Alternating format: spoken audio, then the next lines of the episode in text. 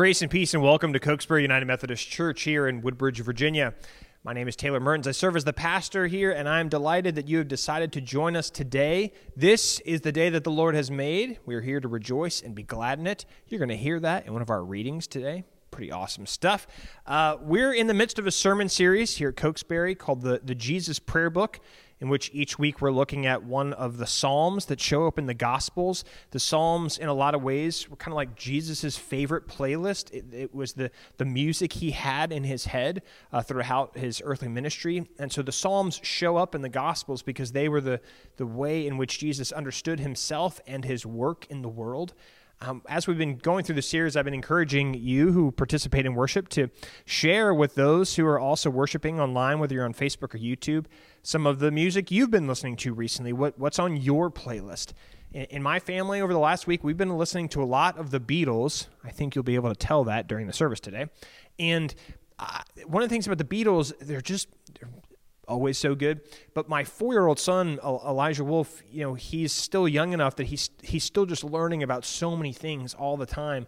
And we've listened to the Beatles a lot, but so much so that the other day we were driving in the car together and he said to me, "Hey, Dad, can we listen to some more of that bug music?"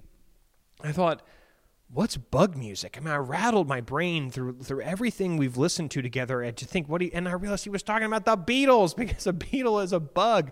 And so we've been listening to the Beatles together, and it's just so wonderful to hear music that I know has meant so much to my parents, so much to me, and also now so much to my kid. I love the way that music can do that. It can span across generations in the same way that the Psalms over the last two millennia have helped to inform what it means to be a faithful people.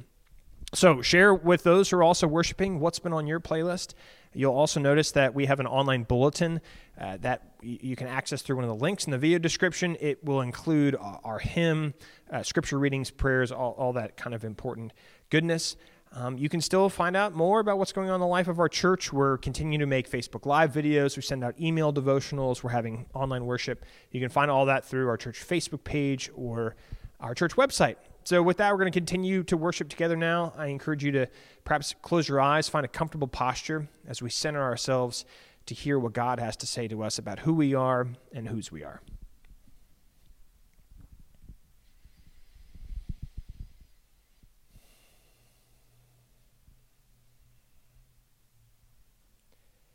Turn your eyes upon Jesus. Look full in his wonderful, wonderful face, and the things of earth will grow strangely dim in the light of his glory and grace. Let us pray. Lord, we come before you today not knowing who we are. We strut our stuff. We try to impress others with all of our self-confidence, and in the process we hope to be what we pretend. So we pray that you would save us from such pretense, that we might learn who we are through trust in you to make us more than we can imagine. Help us, Lord, to reread our lives as confessions of sin made possible by your love. Bind up our wounds and our joys so that our lives finally make sense only as a prayer to you. And as we continue to pray, O Lord, we now lift up to you individually, silently or aloud, our own joys and concerns this day.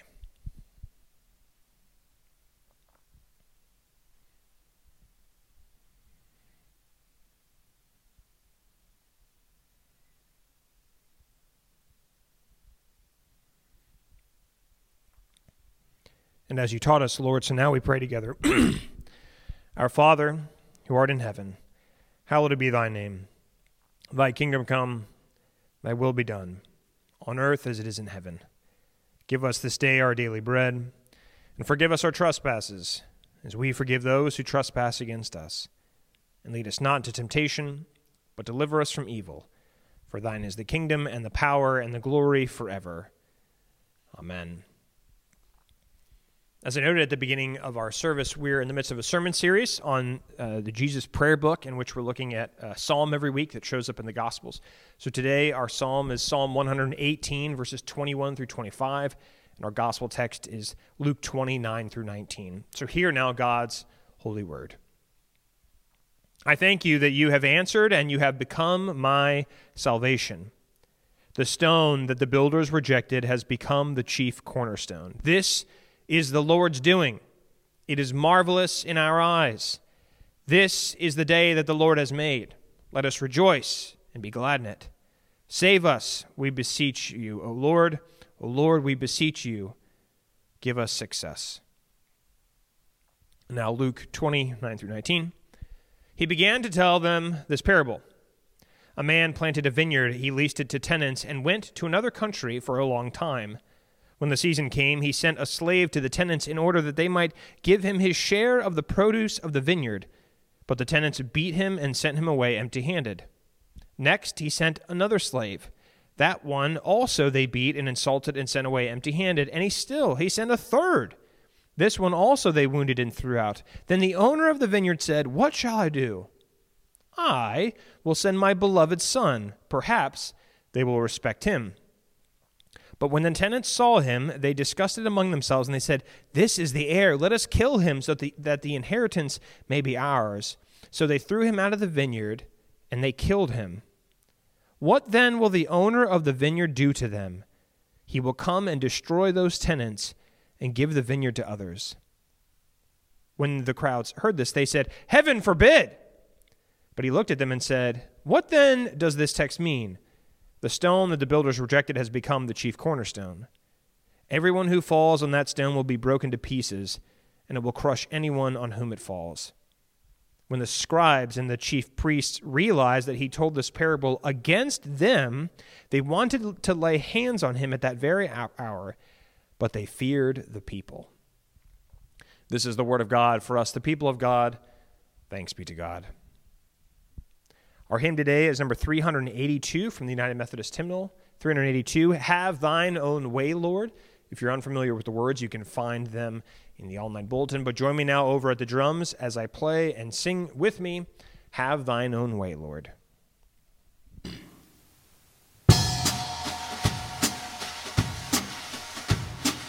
Have thine own way, Lord, have thine own way. Thou art the potter, I am the clay. Mold me and make me after thy will, while I am waiting, yielded and still. Have thine own way, Lord, have thine own way. Search me and try me, Savior, today. Wash me just now, Lord, oh, wash me just now. As in thy presence humbly I bow. Have thine own way, Lord, have thine own way.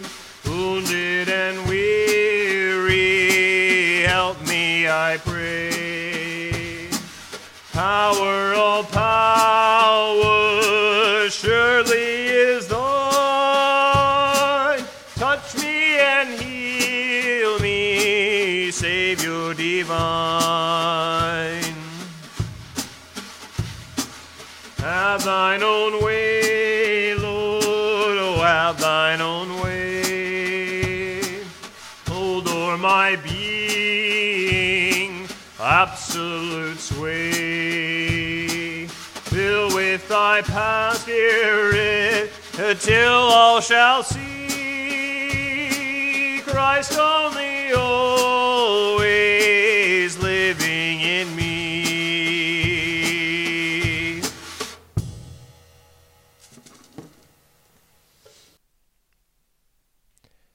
The stone the builders rejected has become the chief cornerstone. This is the Lord's doing. It is marvelous in our eyes. This is the day that the Lord has made. Let us rejoice and be glad in it. Would you please pray with me? May the words of my mouth and the meditations of all of our hearts be acceptable in thy sight, O Lord, our rock and our redeemer. Amen. Listen, There was a man who planted a vineyard, but it was too big for him to manage it all by himself, so he leased it out to some tenants, and then he decided to go on a little vacation. And when the appointed time came, the landowner sent someone to the tenants in order to receive his share of the harvest. But the tenants, when they received this messenger, they beat him up, insulted him, and sent him away with nothing. Now the landowner, not one to easily give in, he sent somebody else, but this one was also wounded and tossed to the dirt. This pattern, it kept repeating itself until the landowner decided he had a great idea. He would send his son, his beloved son, the one with whom he was well pleased. But when the son arrived, the tenants decided to murder him where he stood in order that they might receive his inheritance. So hearing all of this, what do you think the landowner would do next? Jesus' parabolic stories are, as Robert Farrar Capon likes to put it, used not to explain things to our satisfaction, but to call attention to the unsatisfactoriness of all of our previous explanations and understandings. Now, this story, this parable of the so-called wicked tenants is, as we like to call in the church, a parable of judgment. However, the parables of judgment don't often function the way we think they're supposed to work. Now, judgment, after all, is supposed to come down on all the evildoers and all the sinners and all the riffraff with swift condemnation. And yet, for Jesus, he presents divine judgment in all sorts of his stories against the backdrop of grace. Now, that is, the characters are always included before they are excluded. They are accepted before they are ever judged. So for Jesus, grace and mercy, rather than punishment and retribution, are the starting points in these stories. And contrary to how the church so often functions, Jesus isn't really trying to convince anyone of anything. He simply stands delivering story after story, giving us glimpses behind the curtain of the cosmos, and dares us to do nothing more than take him at his word, nothing more than believe him. But of course, it all sounds too good to be true. No matter how much we talk about God's mercy, no matter how many times we talk about God as love, no matter how many times we sing, Amazing Grace, we don't really like it. Because taken seriously, God's grace is far too available. It throws parties for prodigal sons, it drags in undeserving people right off the street, it makes space for the last, least lost, little, and dead, and it doesn't have much of anything to do for those who consider themselves good enough. Therefore, the hearers of Jesus' parables of judgment, including us, they are those who are in need of help, because we too often forget that God exists to show mercy to sinners. We've deluded ourselves into thinking that, by and large, we're all perfectly fine, thank you very much. No need for forgiveness if you haven't made any mistakes. No need for absolution when you haven't sinned. The only problem with living like that, particularly as Christians, is that we confess that all of us, each and every one of us, the tall and the small, we are all sinners in need of grace. We all do things we know we shouldn't. We all avoid doing things we know we should do. But we like the church, part of God's incarnate kingdom here on earth, to be a little more orderly. We can take it from here, God. Thanks for doing what you did, and now we don't need you mucking up our good thing. We assure people that God loves them, but we make it clear they all need to fit in. They're going to need to fit into a certain mold before they can fit in with the rest of us. We want the kingdom to look more like the one we would have it be, rather than the inbreaking of God's kingdom in which the first will be last and the last will be first. And it's because we've lived that way that we stand accused. But it's precisely here that the gospel really comes into its own, because as the accused, we haven't a chance in hell of making an argument for ourselves.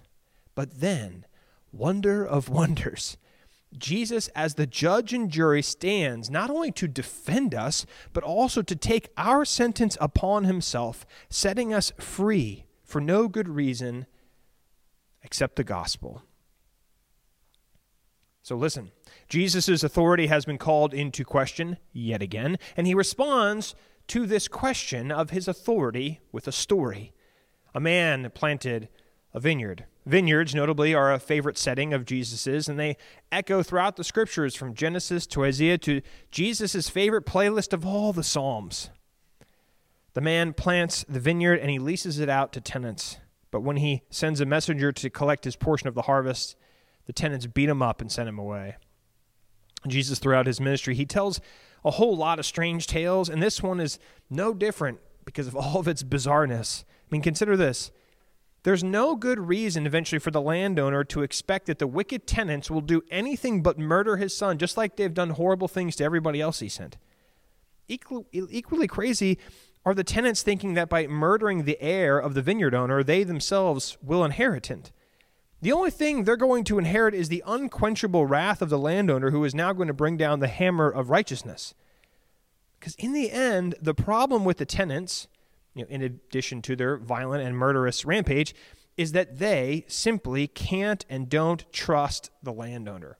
The landowner who, by the way, gave them the land that they never would have had were it not for his generosity. You see, the tenants trust only in themselves. And look where it gets them. And so, having flipped things on their parabolical head, Jesus dangles a question and an answer for the authorities who are calling into question his authority. What will the landowner do now?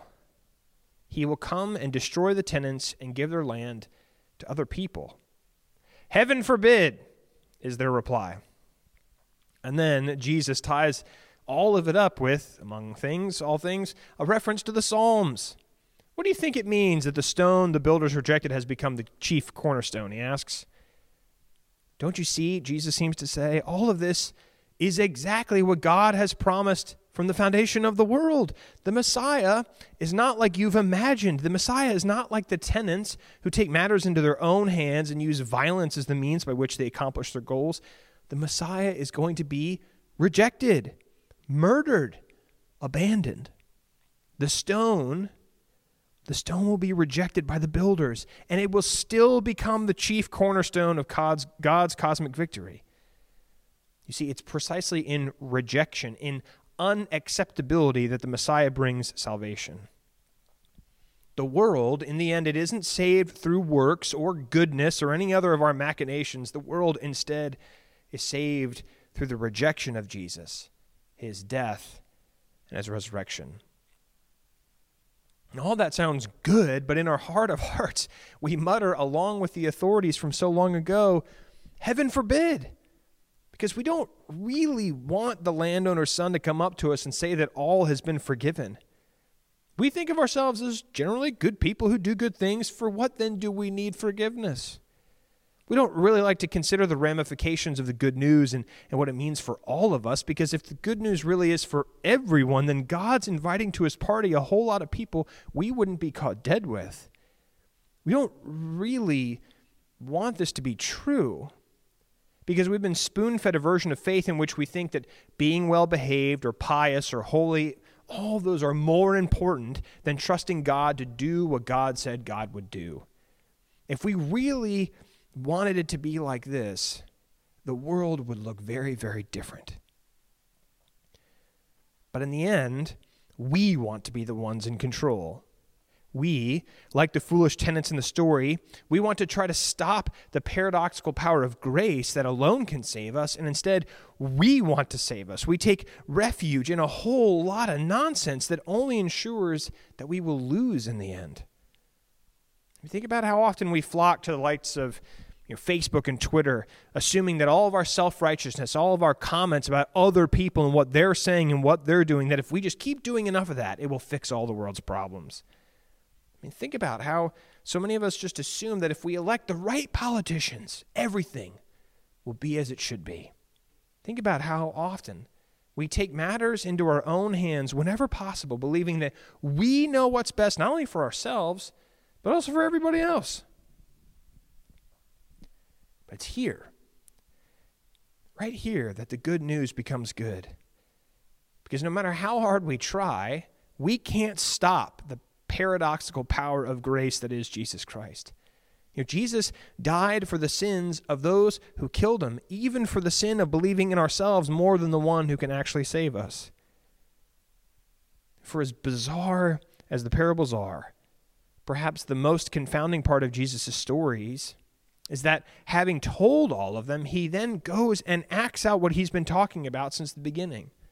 Like the psalm pointing ahead to the rejection of the stone becoming the chief cornerstone, it's in Jesus' passion, his rejection, his death, his resurrection, that he makes manifest the mystery of the kingdom, in which no one has to do anything to be saved except trust that someone has already done it all for us. The stone that the builders rejected has become the chief cornerstone, the Lord Jesus the Christ, Messiah, God in the flesh. We have rejected and nailed him to the cross, and he is still the chief cornerstone of all things. This is the Lord's doing. It is marvelous in our eyes. This is the day that the Lord has made.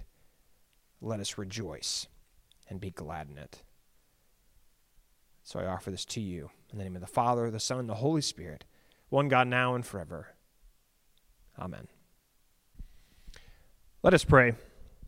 Lord, you gather the whole of the cosmos into your radiant presence, and you continue to reveal your Son as our Savior. Bring healing to all wounds, make whole all that is broken, speak truth to all illusion, and shed light in every darkness, that all creation will see your glory and know your Christ. Amen. God has gathered us together. God has proclaimed God's word, and now we respond to what God has said with the giving of ourselves. We think of ways in which we can make ourselves available to others, how we can pray for others, how we can be for others. But we also respond with our tithes and our offerings. I encourage you to give with glad and generous hearts to God through the ministries of Cokesbury United Methodist Church. You may give online. The link for doing so is in the video description.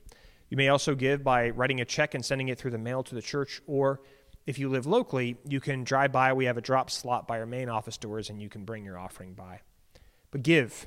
Give with glad and generous hearts, that this church might continue to be a place that proclaims the truth of what God has done, that it is marvelous, that our salvation comes not from our earning or deserving, but from God who loves, whose chief attribute is love.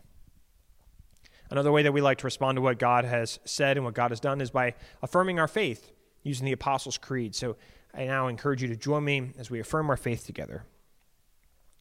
I believe in God the Father Almighty, maker of heaven and earth, and in Jesus Christ, his only Son, our Lord, who was conceived by the Holy Spirit, born of the Virgin Mary, suffered under Pontius Pilate, was crucified, dead, and buried. The third day he rose from the dead. He ascended into heaven and sitteth at the right hand of God the Father Almighty. From thence he shall come to judge the quick and the dead. I believe in the Holy Spirit, the Holy Catholic Church, the communion of saints, the forgiveness of sins, the resurrection of the body, and the life everlasting. Amen. Now I would like to offer you this blessing and benediction. May the God of grace and glory, God of the beginning and the end, the God of life and of death and of resurrection, help you to see, know, and believe that this is the day that the Lord has made. It is marvelous because it is something that God has done for us. In the name of the Father, the Son, and the Holy Spirit, one God now and forever. Amen. I look forward to gathering with you again next week, same time, same place, for more of the Jesus Prayer Book. As we listen to Jesus' favorite playlist, we can jam with him and we can rejoice, knowing that this is God's work for us. So go in peace, be well. Amen, amen, and amen.